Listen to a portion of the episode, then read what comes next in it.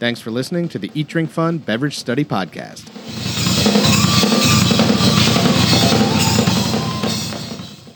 Ciao ragazzi. Today's grape is Sangiovese. Sangiovese is the principal red wine grape in Tuscany. It's used to produce wines that span the entire spectrum of quality. Sangiovese is the only grape permitted for Brunello di Montalcino.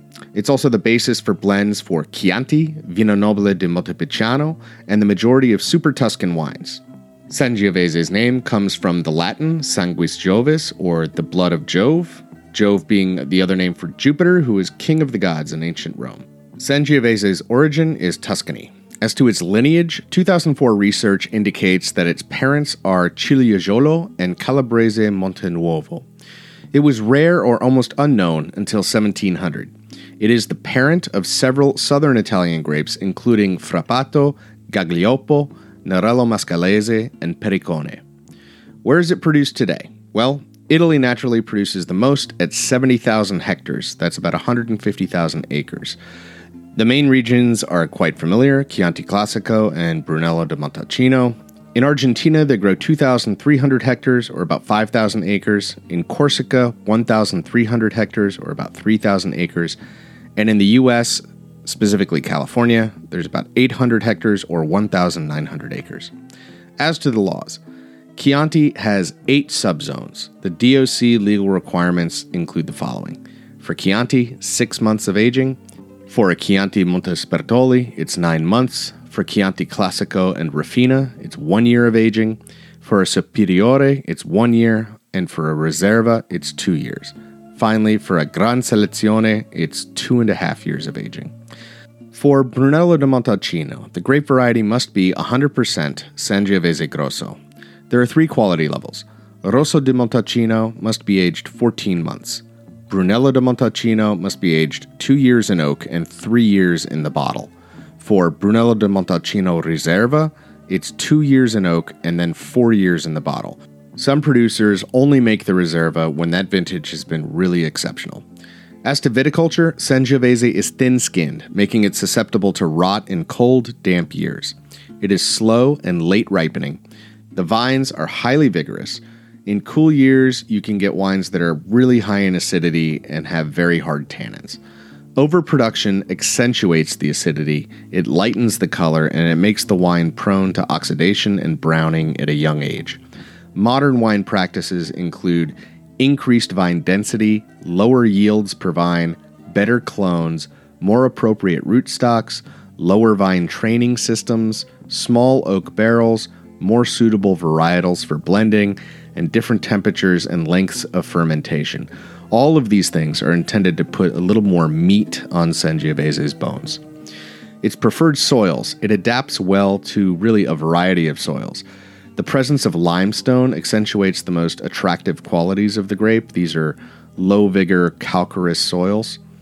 Chianti Classico, uh, the usual soil is galestro or soft marl. For Montalcino and Chianti, the soil is albarese or sandstone.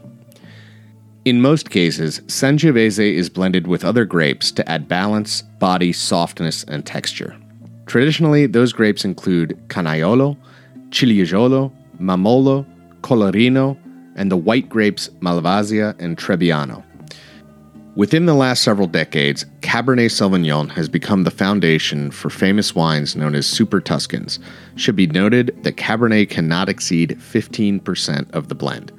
Appearance Chianti is light ruby with slight garnet tones. It's got medium plus to medium concentration. The concentration and color may be darker based on which grapes were used in the blend.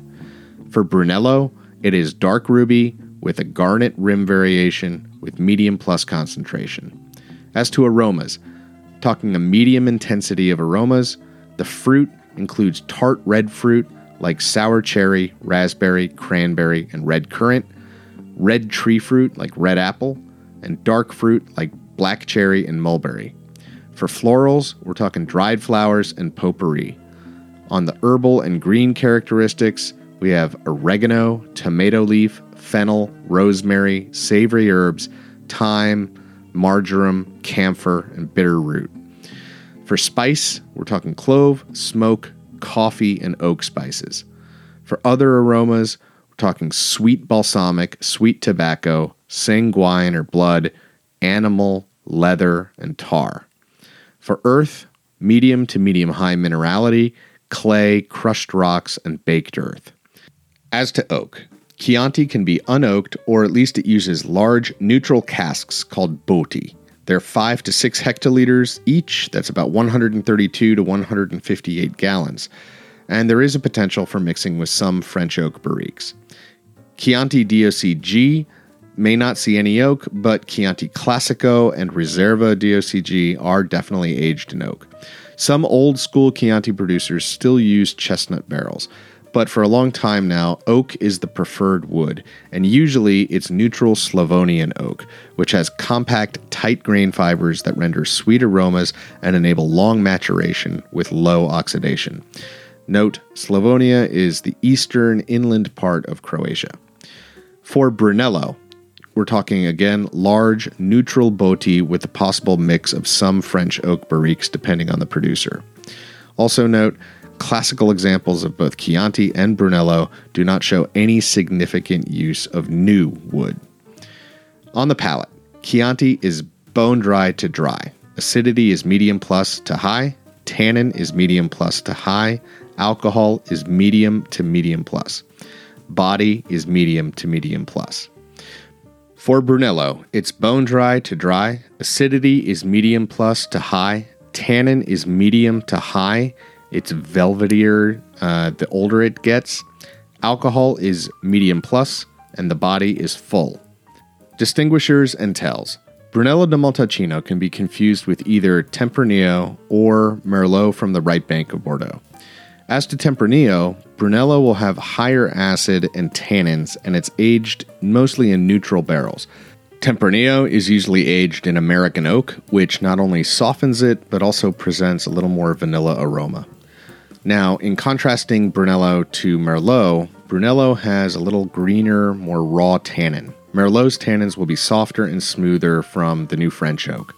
Brunello is also leaner, whereas Merlot is a little bit fleshier in the mid palate, and finally, Brunello can exhibit volatile acidity. Those are aromas of acetone, vinegar, or paint thinner. But it is rarely affected by Brettanomyces. That's that funky barnyard smell. Merlot's the opposite. You're more likely to have Brett and less likely to have VA. As to top producers, for Chianti Classico, you can consider Fonterutoli or Fontodi, and specifically from Fontodi, you can consider Flaccianello della Pieve. For Brunello di Montalcino, you can consider Biondi Santi or Conti Costanti. And of course, for your Super Tuscans, you have Tignanello from Antinori and Sassicaia. As to pairings, the high acidity and moderate alcohol of Sangiovese make it very food friendly. You can always consider red sauces, pasta, and pizza dishes, steak fiorentina, and dishes with herbs like basil, thyme, and sage. For Brunello, you can consider game, red meat, and aged cheeses. And that does it for this overview of Sangiovese.